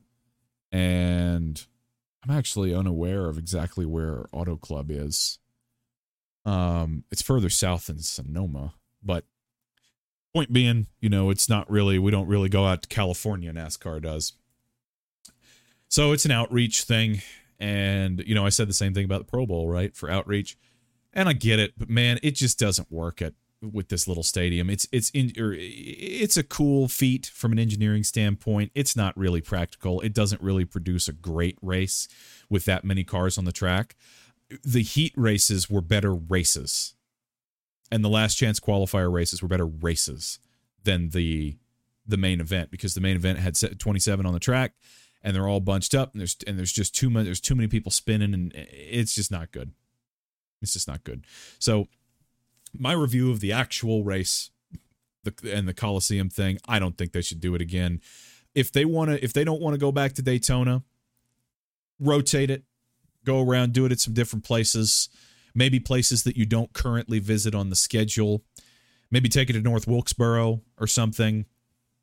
But short i think it should be at short tracks. I think that's the best exhibition of the sport. I think it should be at short tracks if you're not going to take it. But you know go around do it at some other places. Take it to bristol. I think they did that a few years ago but take it back to bristol. Take it to north wilkesboro. If we're going to end up at the nashville fairgrounds again which it kind of seems like they are uh, going to go back there or to uh, Nor- um, rockingham maybe in in five six seven years or whatever. But take it around to some of these other places or even if it's not places we currently visit take it to somewhere else that is at least close enough to cup ready to to do that. But the clash at the coliseum is just not it. It was a better race last year but now that everybody kind of figured the track out and has had all that experience all the iRacing simulation ability and all that sort of stuff it, it's it's not a good race that's that's sort of my unbiased review of that um, I watched every lap, and I it, that many cars on the track, that small of a track, it's too small. It's too small. Um, my thoughts on uh, on the race itself, though, or, or continuing on my thoughts on the race itself, it yeah, I the one groove being able to run basically everybody run the bottom, can't pass on the outside. Um, no banking, so you can't get speed anywhere else or anything like that. It's too small. They're running an average lap speed of like 64 miles an hour or something like that. It's it's just too slow and too small. It's just it's just not it. That's that was my thoughts on the race itself. I don't like the the the break in the middle like I mentioned before. I think that pretty much covers it. Um, about all that. So I, I just you know I'm looking forward to the season. I will discuss each race every week when we do this show. But the the the clash um the crash clash I don't really know what to give it on like a out of 10 sort of rating. Um maybe a 4. I I don't really know what to give it. It's just the racing wasn't very good and uh the the way it's set up is is kind of foolish as well. And uh, don't love the track. Don't love the little little track at the Coliseum. Um, only one other really thing of note from the race that happened to talk about here briefly was Bubba Wallace, Darrell Wallace, Bubba. Um, this guy, Bubba Wallace, I and the reason I'm bringing him up specifically out of any of the other, it was lots of incidents of people being angry at each other and spinning each other out. I but the list would be so long. So believe me, I'm not saying this was isolated to him or anything like that at all. But the reason I want to talk about him is because he has an image problem, and Bubba is the only full time African American driver in NASCAR. And with that, there's there's been some things, some you know the whole garage pole story and everything. And there is absolutely it being a, a more southern oriented sport and all that sort of stuff there's absolutely s- certain fans segments of fans that are not going to like him no matter what. And we know why. So let me get that out of the way first. That that's absolutely real. I don't doubt it. That's absolutely real. That being said that seems to be a fallback position for a lot of criticism of him when he does something that should be legitimately criticized. I don't mean from him per se um, saying this, uh, but I mean from the other fans of NASCAR that will just go, that will sort of brush things off and go, well, we know why they're saying that about him. No, no, no, no, no, no, no. There's plenty to legitimately criticize with him. And he has an image problem. And this race, once again, showed his image problem. There was, of course, the controversy last year with him where he intentionally wrecked Kyle Larson at very dangerous speeds and then attacked him out of the car, which was very awful for his image. I mean, he lost fans that day that he will never get back. I promise you from that. That was very, very, very bad. Um, so to a quick recap on that, I was that um Oh shoot, what track was that?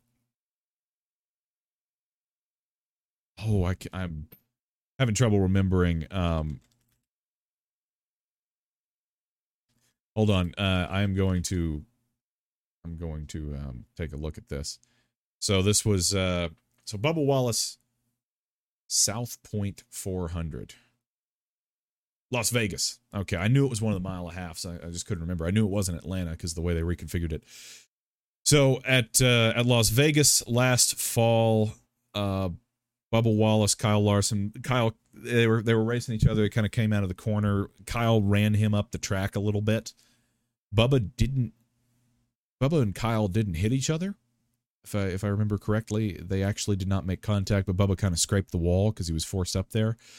Bubba got angry. He full throttle accelerated right down into Larson on the straightaway and spun him out at 100 and you know 30 140 miles an hour whatever it was coming up to speed they you know they get up to 180 at that track 170 180 and uh, that was very dangerous and that's a big no-no and and that's not acceptable.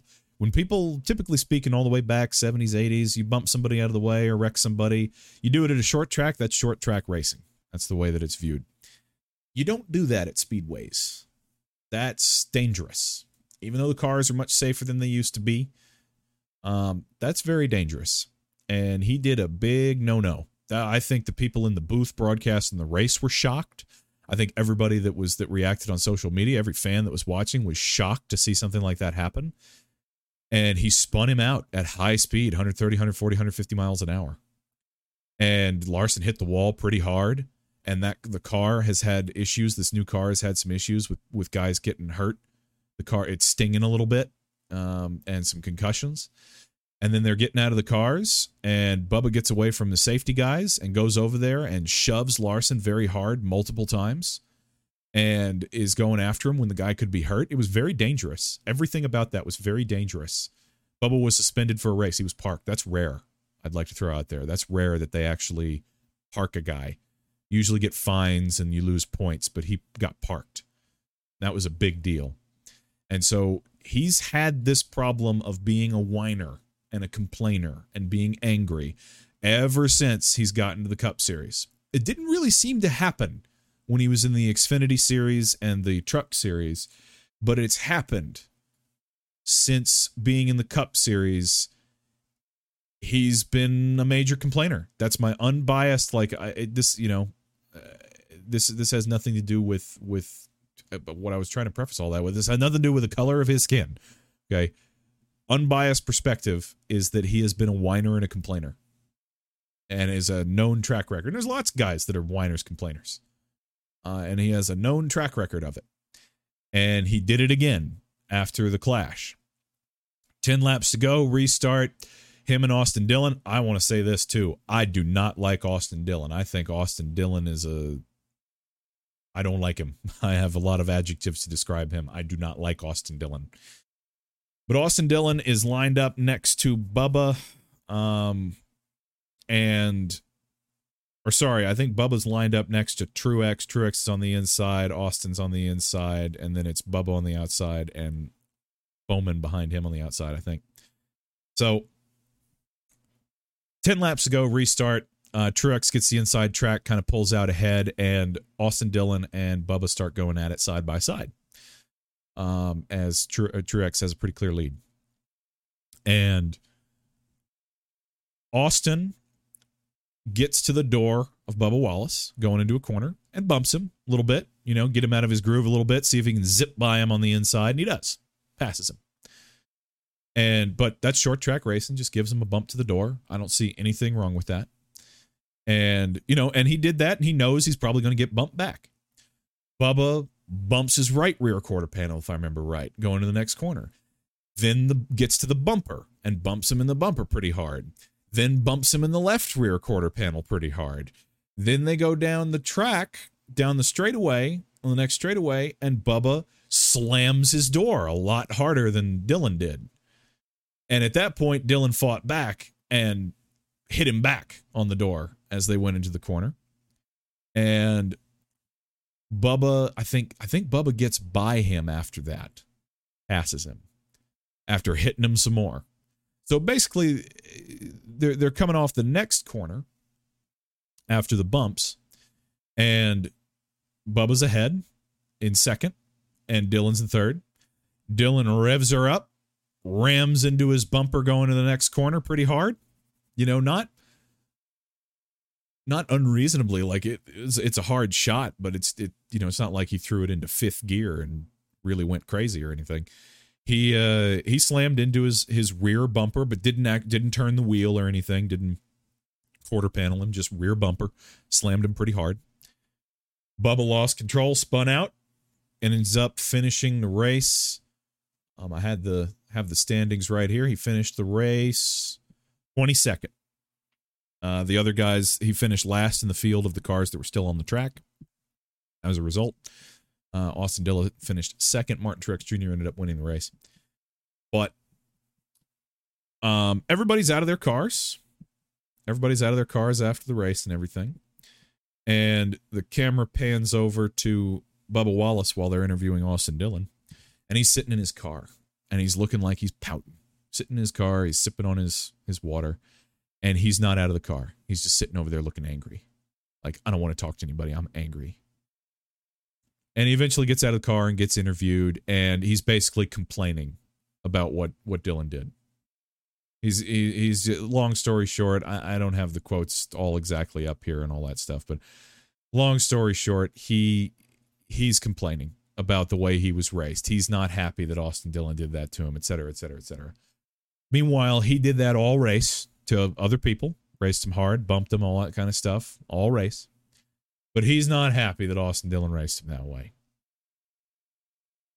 Austin technically started it with the bump to the door uh, after the restart. But again, wasn't that hard of a bump. Just a regular short track bumped him. I didn't see a problem with it, personally. And then Bubba goes and hits him about five times, if I remember right, before Austin finally goes, All right, fine. Because the way that I saw it was that Austin bumped him and passed him in the door. Um, and the way I saw it, Austin figures, I'm going to get bumped back. You know, I can't get mad about it. And again, I don't like Austin Dillon either. And Bubba got to him, like I said, four or five times of some pretty hard shots. And Austin figured, okay, that's, I gave you the first two or three because of what I did to you. But now you've crossed the line back and I'm going to hit you again. So he did. That that's short track racing. I don't care who's involved. I don't know. I don't care who. I don't care if it's you know Kyle Larson and Ryan Preece or Denny Hamlin and Justin Haley. I, I don't care who's involved. Now, Austin Dillon is not a super popular driver, and neither is Bubba. Uh, but you know, my point, my point, sort of being is, I don't, I don't care who's involved. I don't see anything wrong with what Austin Dillon did. I, I just don't. Um, he he hit him hard, and and Bubba spun out, but he didn't. Uh, he didn't Matt Kenseth, Joey Logano him, um, if you will, for my NASCAR fans out there that remember that, or um, you know, he he didn't uh, he didn't do that to him. He gave him a hard shot in the bumper. Bubba lost control, spun out. That's the way she goes, and I just don't see a problem with it. I just don't see a problem with it. And and I thought that was a notable situation to discuss because it happened at the end of the race. There was plenty of other guys. Bubba knocked his car owner out of the way earlier in the race, Denny Hamlin, to take a spot. There was plenty of that. That happened amongst uh, you know, just about everybody in the field was bumping on each other and getting into each other all over the place. But this happened at the end of the race, and there was some controversy about it. My personal opinion is that Austin Dillon didn't do anything wrong there. I'll be the first to call out Austin Dillon for he's Austin Dillon has spun people out hard on purpose before. This he definitely did this on purpose, like he hit him on purpose, but I don't see anything wrong with it the circumstances, I don't see anything wrong with it. Um, he he gave him a little shot to the bumper, and uh, Bubba couldn't hang on. And you know, basically, there's a point. I think every driver would probably agree that you know if you tap somebody to get by them or bump somebody, you can expect to get bumped back. That's the way it goes. And if you race a guy clean, then you would hope that they'll race you clean too. It you know it goes both ways, two way street if you race somebody clean. And if you're a guy who has a reputation for racing people clean, that will help you in that regard. People will also they'll respect that. They'll go, "Yeah, he's a clean racer," and they'll race clean back most of the time. Not all of them, most of the time. And uh, so you know when you have a reputation, you know Ross Chastain's an example. He's got a reputation for racing people hard, racing aggressive, bumping people. He's going to have that happen back to him, and from anybody. And um, you know, so that's just kind of the way it goes. And and Dillon bumped him, and Bubba bumped him, and hit and bumped him, and bumped him, and bumped him, and Dillon said, "Okay, that's that's one too many." You know, I deserve the other ones for bumping you in the first place, but you that's one too many. I'm bumping you back.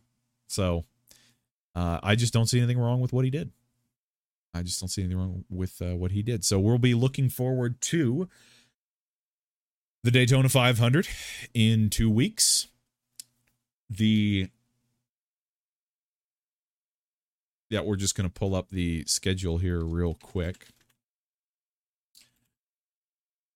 The Daytona 500, of course, they're not going to go head to head with uh, the Super Bowl this coming week, but they are going to be racing the Daytona 500 on Sunday, February 19th we will talk more about that leading into that race next week. The dual races, they still do the duels at Daytona. And that will be happening uh, next Thursday, February 16th. Uh, that's uh, the first duel, and the second one is after that on the same day, and then the 500 is 1.30 p.m. Central, 2.30 Eastern, um, 11.30 a.m. Pacific time at uh, at Daytona, Sunday, February 19th.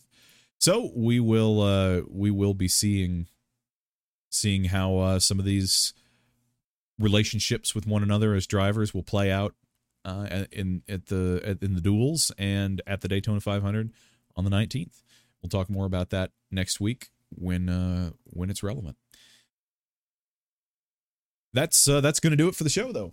We're gonna we're gonna sign off with that one. Uh, did just under two hours here in the first episode. I don't know, can't really tell you going forward for this being the first episode. I don't know how long that they will be in the future.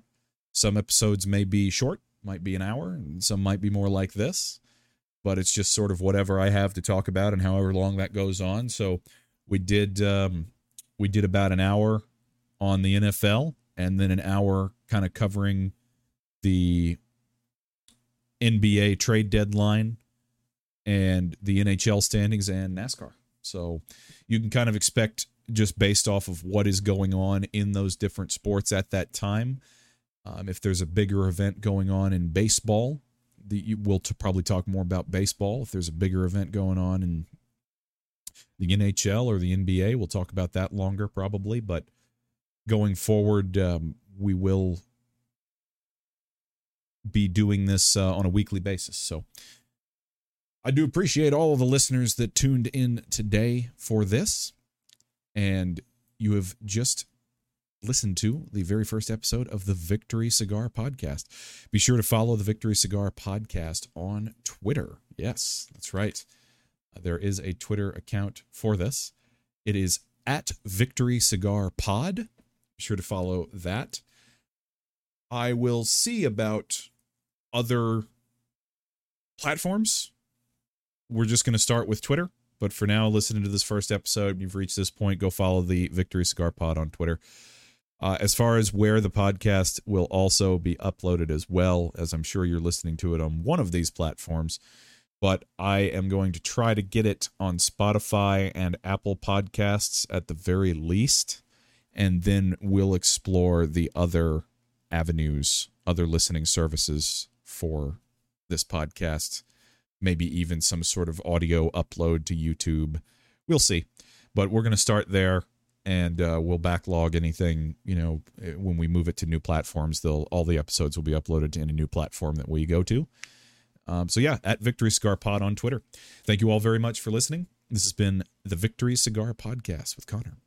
We'll see you next time.